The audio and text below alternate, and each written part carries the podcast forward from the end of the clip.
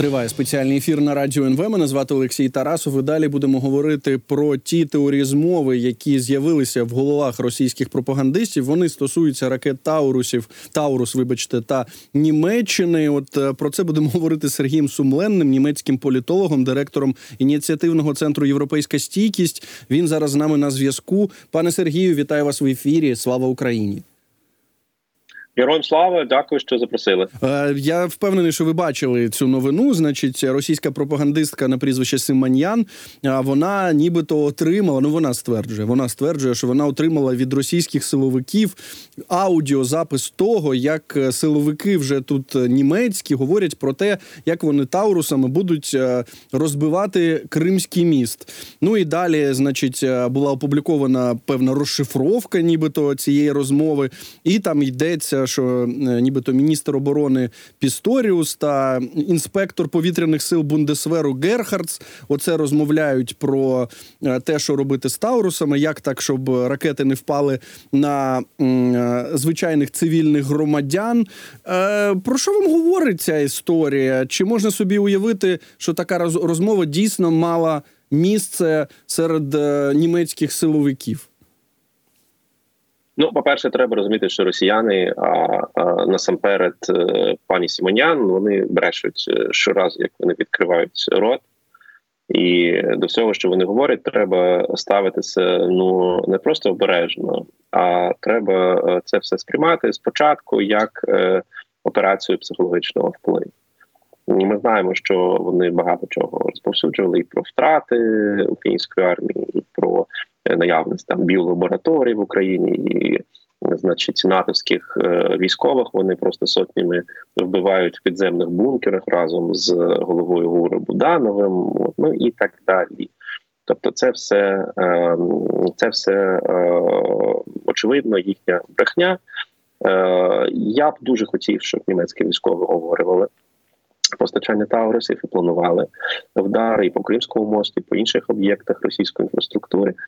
Але ми ще треба бачити, навіщо от е, значить в Москві розповсюджують таке речі. По-перше, це операція психологічного впливу не тільки на Україну, не стільки на Україну, скільки на німецького канцлера Шольца і на німецьке середовище.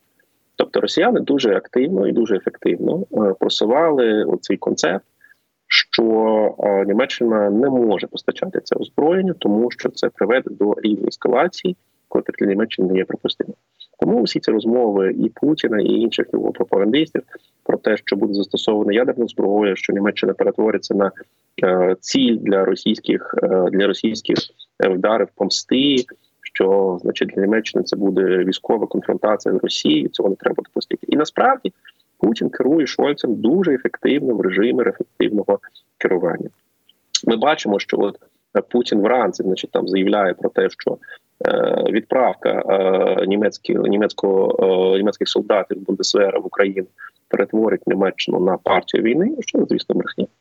От, але вже в обід чи вечір канцлер Шольц виступає з заявою, що він гарантує, що німецькі війська ніколи не поїдуть в Україну, і навіть це гарантує для інших держав Європейського союзу і НАТО. Тобто, фактично, ну по перше, він береше про те, що він може рішати, чи Бундесвер відправиться в Україну, тому що це не компетенція бундесканцлера. Е, це компетенція міністра оборони, що є головнокомандуючим Бундесвера в мирний час. А остаточне рішення про е, відправку війська е, укладає взагалі Бундестаг. Тобто навіть там військовий час там канцлер головнокомандуючий, але рішення все одно укладає Бундестаг. А що головне, що Шольц не може вирішувати, куди інші країни НАТО відправляють своїх військ.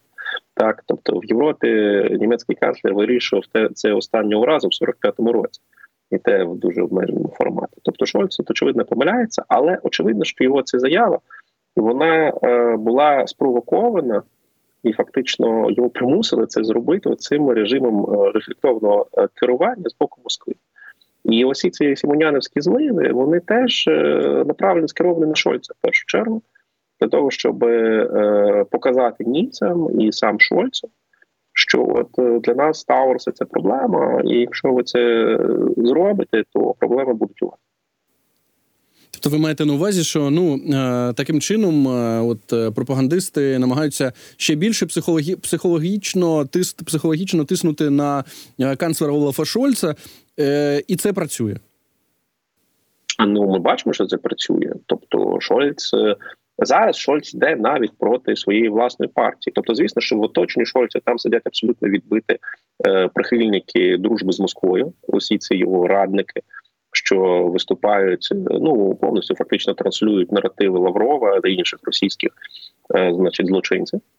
Е, але ми бачимо, що всередині СДПН е, партії Олафа Шольца е, там підтримка України дуже висока, і навіть питання по Тауруса в СДПН питання надсилати Тауруси, це не надсилати Тауруси, це 50 на 50. От і більшість там щось 80% членів і членкинь СДПР, вони стоять за військову підтримку України за збільшення цієї підтримки. Тобто Шольц йде навіть проти своєї партії, е, не говорячи про те, що він йде проти коаліційних партнерів, е, значить зелених і лібералів. От е, чим керується Шольц? Це інша справа. От е, можна говорити про те, що він просто ну він досягнув і е, перейшов рівень своєї некомпетентності. Його рівень компетенції це в принципі ну там голова економічного відділу міста, як там Гамбург. Він же ж він, коли він, почалася, вибачте, що перебуваю, коли почалася широкомасштабна російська агресія в Україні, то скільки він декілька місяців так перебував на посаді канцлера? Я ж не помиляюся. Так, він е, став канцлером в листопаді 21-го року, чи наприкінці жовтня. До того він, е, значить, займав різні посади, в тому числі віце-канцлера в уряді Ангели Меркель. Але в принципі його політична кар'єра була в Гамбурзі, де насправді його не люблять, тому що він там зробив багато чого поганого.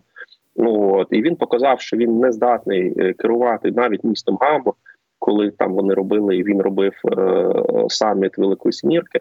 І це привело до ну жахливих наслідків. Там поліція не впоралась, там були е, там е, бійки, пожежі, застосування значить, різних засобів, і і очевидно, що він ну не може навіть це тримати під контролем, говорячи про федерацію. Тобто він фактично він фактично е, до, до перейшов рівень своєї компетентності і не не може впоратися за своїми обов'язками. Інше питання: чи він знаходиться під керуванням Москви? Я не говорю, що він, звісно, є агентом Москви, але чи вони їм е, рефлекторно керують через певні е, моменти, через його страхи. Через його нездатність розуміти зовнішню політику, або через якийсь там не знаю компромат чи якісь інші речі, тому що от саме сьогодні скажімо, було остаточно доведено е, розслідуваннями медій, що е, засновник і багаторічний голова платіжної системи Wirecard, е, пан Масарик Марсалик, пробачте, він був просто агентом ГРУ. Ну про це багато хто здогадувались, але це не було доведено. От він був агентом ГРУ, він втік в Росію, е, значить, і він до цього у нього було декілька легенд. Він там, значить, е, працював як е, е, православний священник. Потім, от, значить, як менеджер і засновник платіжної системи, він був агентом ГРУ. І от це саме Шольц, що був так в цей час міністром фінансів. От він був його його міністерство було відповідало за надання усіх ліцензій і за те, щоб ця платіжна система була взята в биржові індекси в Німеччині. А, І не зрозуміло насправді, якби які там були зв'язки, е, зобов'язання, обіцянки чи інші речі. Але очевидно, що цим е, Шольцем можна шантажувати. Навіть якщо він безпосередньо там нічого не підписував і не тиснув руку, очевидно, що це була його відповідальність, і е, ми знаємо такі скандали в Німеччині, коли в часи ще розділеної Німеччини агент штабі східно-німецької розвідки Гійом Е, був е, засланий і інфільтрований в е, службу федерального канцлера ФРН і був його радником канцлера ФРН. І коли його розкрили цього агента, то канцлер був вимушений піти відставку. Тобто, ми можемо собі уявити, що Шольц знає, що коли це все вийде на назовні, то йому не залишиться іншого, як піти відставку за скандалом.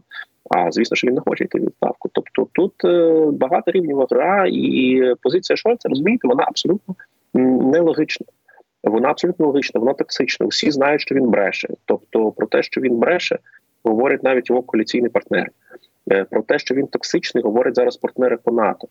Е, тобто, остання заява Шольца, де він злив інформацію стаємно про те, що британські солдати беруть участь в програмуванні або в іншої підготовки ракет Storm Shadow в Україні. Вона вона була таємна. Вона викликала таку образу в Британії, тому що ця інформація була передана Німеччині як таємна інформація. Шольц це розбрехав в медіах. І міністр оборони Великої Британії прямо прямо назвав Шольца людиною не на своєму, не на своїй посаді в помилковий час і не здатним впоратися з викликами такого рівня критика. Вона в принципі абсолютно абсолютно унікальна. Тобто, Шольц це токсичний асет і для союзників, і для партнерів по коаліції. І е, те, що він впирається в свою брехню, в свою маячню, це показує насправді, що у нього є якісь аргументи, котре поза межами логіки і поза межами, що він е, що він може спокійно назвати. Та пане Сергію, ну от ми е, насправді з самого початку вторгнення з вами це обговорювали, тому що а, дійсно ті дії і заяви Олафа Шольца дуже часто суперечили ну такій звичайній людській логіці, і навіть логіці е, людини, яка очолює таку велику потужну країну, як Німеччина. Але я от хочу повернутися до цього запису. Ну от е, про який стверджують російські пропагандисти. Ви на самому початку нашої розмови наголосили на тому, що ну вони постійно брешуть, і це справді насправді так. Е, але у мене таке запитання: а чи можна собі уявити, що подібна розмова могла мати місце? Мається на увазі, що е, Пісторіус з Герхардцем е, говорили про те, як використовувати Тауруси, ну і не розуміли, чому федеральний канцлер блокує поставки їх в Україну. Так знаєте, як би ну е, говорити може хто завгодно про що завгодно, Е, і звісно, що позиція е, там Шольца вона не зрозуміла. Питання ж тому, в якому контексті е, це все е, викладають російські пропагандисти, під яким кутом і так далі. От, Тому що заява ж вона не існує вакуумі. Тобто, умовно кажучи, якщо російські пропагандисти навіть скажуть, там що там Кримський міст там або Керченський міст е, це є інженерна споруда, там котра коштувала стільки стільки грошей, то це все одне треба розглядати як брехню е- в контексті того, для чого це сказано, кому це сказано, в якому контексті це сказано, і і і і. Е, Тому що ну от е, дивиться, е, там вони можуть там у вас же є кожен факт, він не існує незалежно від е, середовища, незалежно від е, контексту інших фактів. І ви можете називати абсолютно правдиві навіть речі, але якщо ви їх даєте в певному контексті, то вони створюють абсолютно інший вплив.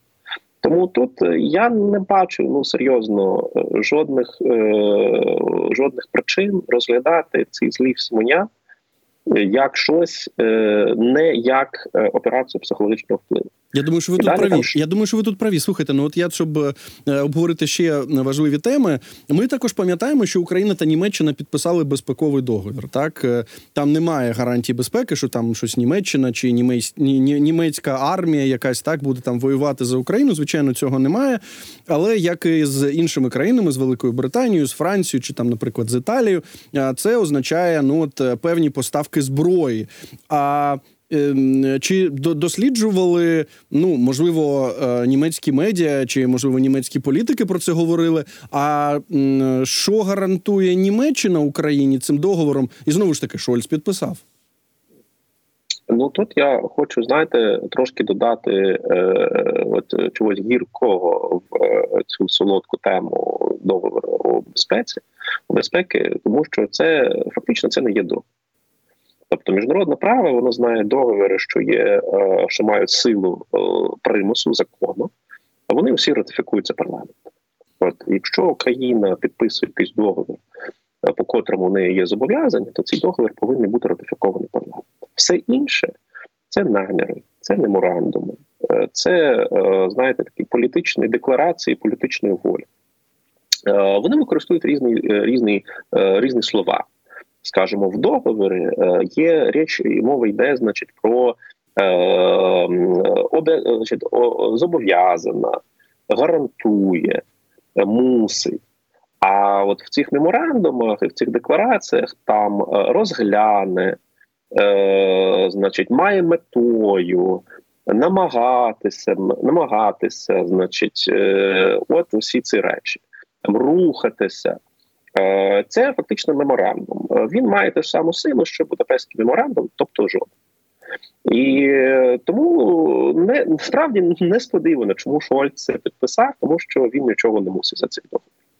І він з цього зробив собі великий піар, що от він такий великий захисник України.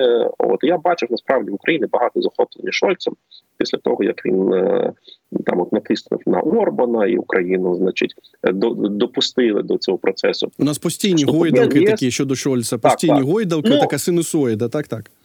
Так, ну це нормально насправді, тому що дійсно це рішення, от що з Україною почали вже перемовини про вступ в ЄС, це дійсно е, гарно. Але знову ж таки, чому Шольц це зробив? Тому що це йому нічого не, не варто. Тобто нічого йому не коштує. Тому що цей процес він ще не роки, він вже майже канцлером не буде, скоріш за все. Тобто нічого не, не коштує, а, а вплив великий, і він може цим як би як прикриватися, що він такий друг України. Те ж саме і тут. Тобто договір нічого зобов'язань жодне. Е, Але виглядає, що він такий, значить, другий. І, крім того, там Канада підписала, Велика Британія таке підписала. Чому Німеччина не підпише? Зараз Німеччина теж підписала. Тобто абсолютно безпечно для нього. Далі про зброю. Там дійсно прописано, скільки озброєння Німеччина передасть. Але ж знаєте, от ці е, обіцяти не значить передати.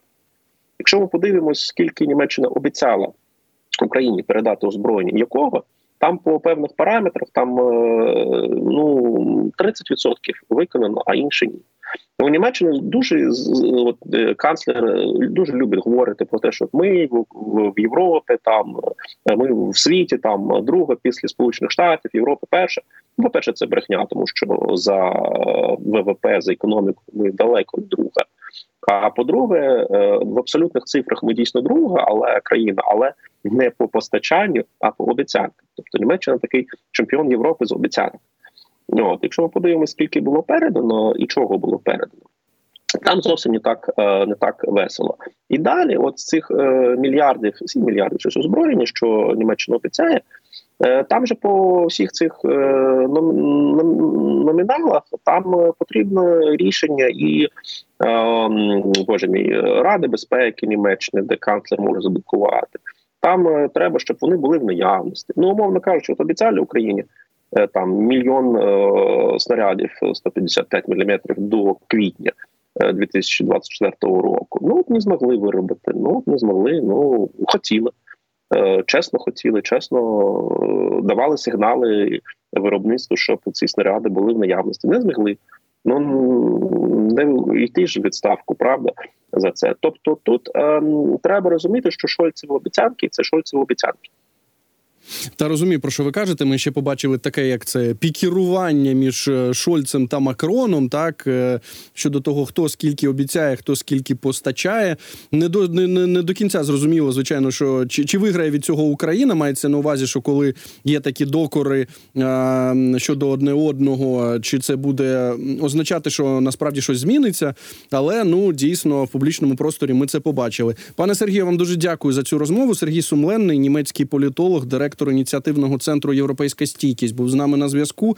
Маю нагадати, що російські пропагандисти поширюють е, інформацію про те, що нібито в них є запис е, розмови німецьких силовиків, які говорять про те, що м, от ракетами Таурос будуть знищувати Кримський міст. Е, Це та сама незаконна споруда, яка з'єднує тимчасово окупований Кримський півострів е, з територією Росії. І от е, серед іншого, звичайно, таким чином тиснуть на канцлера Німеччини Олафа Шольца, щоб він, не дай Боже, не передав ці далекобійні ракети. Е, Знову ж нагадаю, що сам Шольц, в принципі, нічого такого і не говорить, нічого такого навіть не обіцяє. Він відкинув можливість можливість передачі Україні цих ракет е, ще на початку цього тижня, не зважаючи на те, що е, було схвалення без, безпосередньо німецького парламенту щодо цього. Ну і як ми тільки що почули, говорячи про Тауруси, він також злив інформацію про те, що роблять британці та французи. Він е, сказав, е, що е, вони контролюють цілі та супровід їхній мається на увазі тих ракет далекобійних, які британці та французи постачають Україні. А от Німеччина такого не може. Це звичайно дуже сильно. Роздратувало союзників Німеччини, наших західних партнерів. Далі у нас будуть новини. Після новин мій колега Іван Яковина продовжить цей ефір.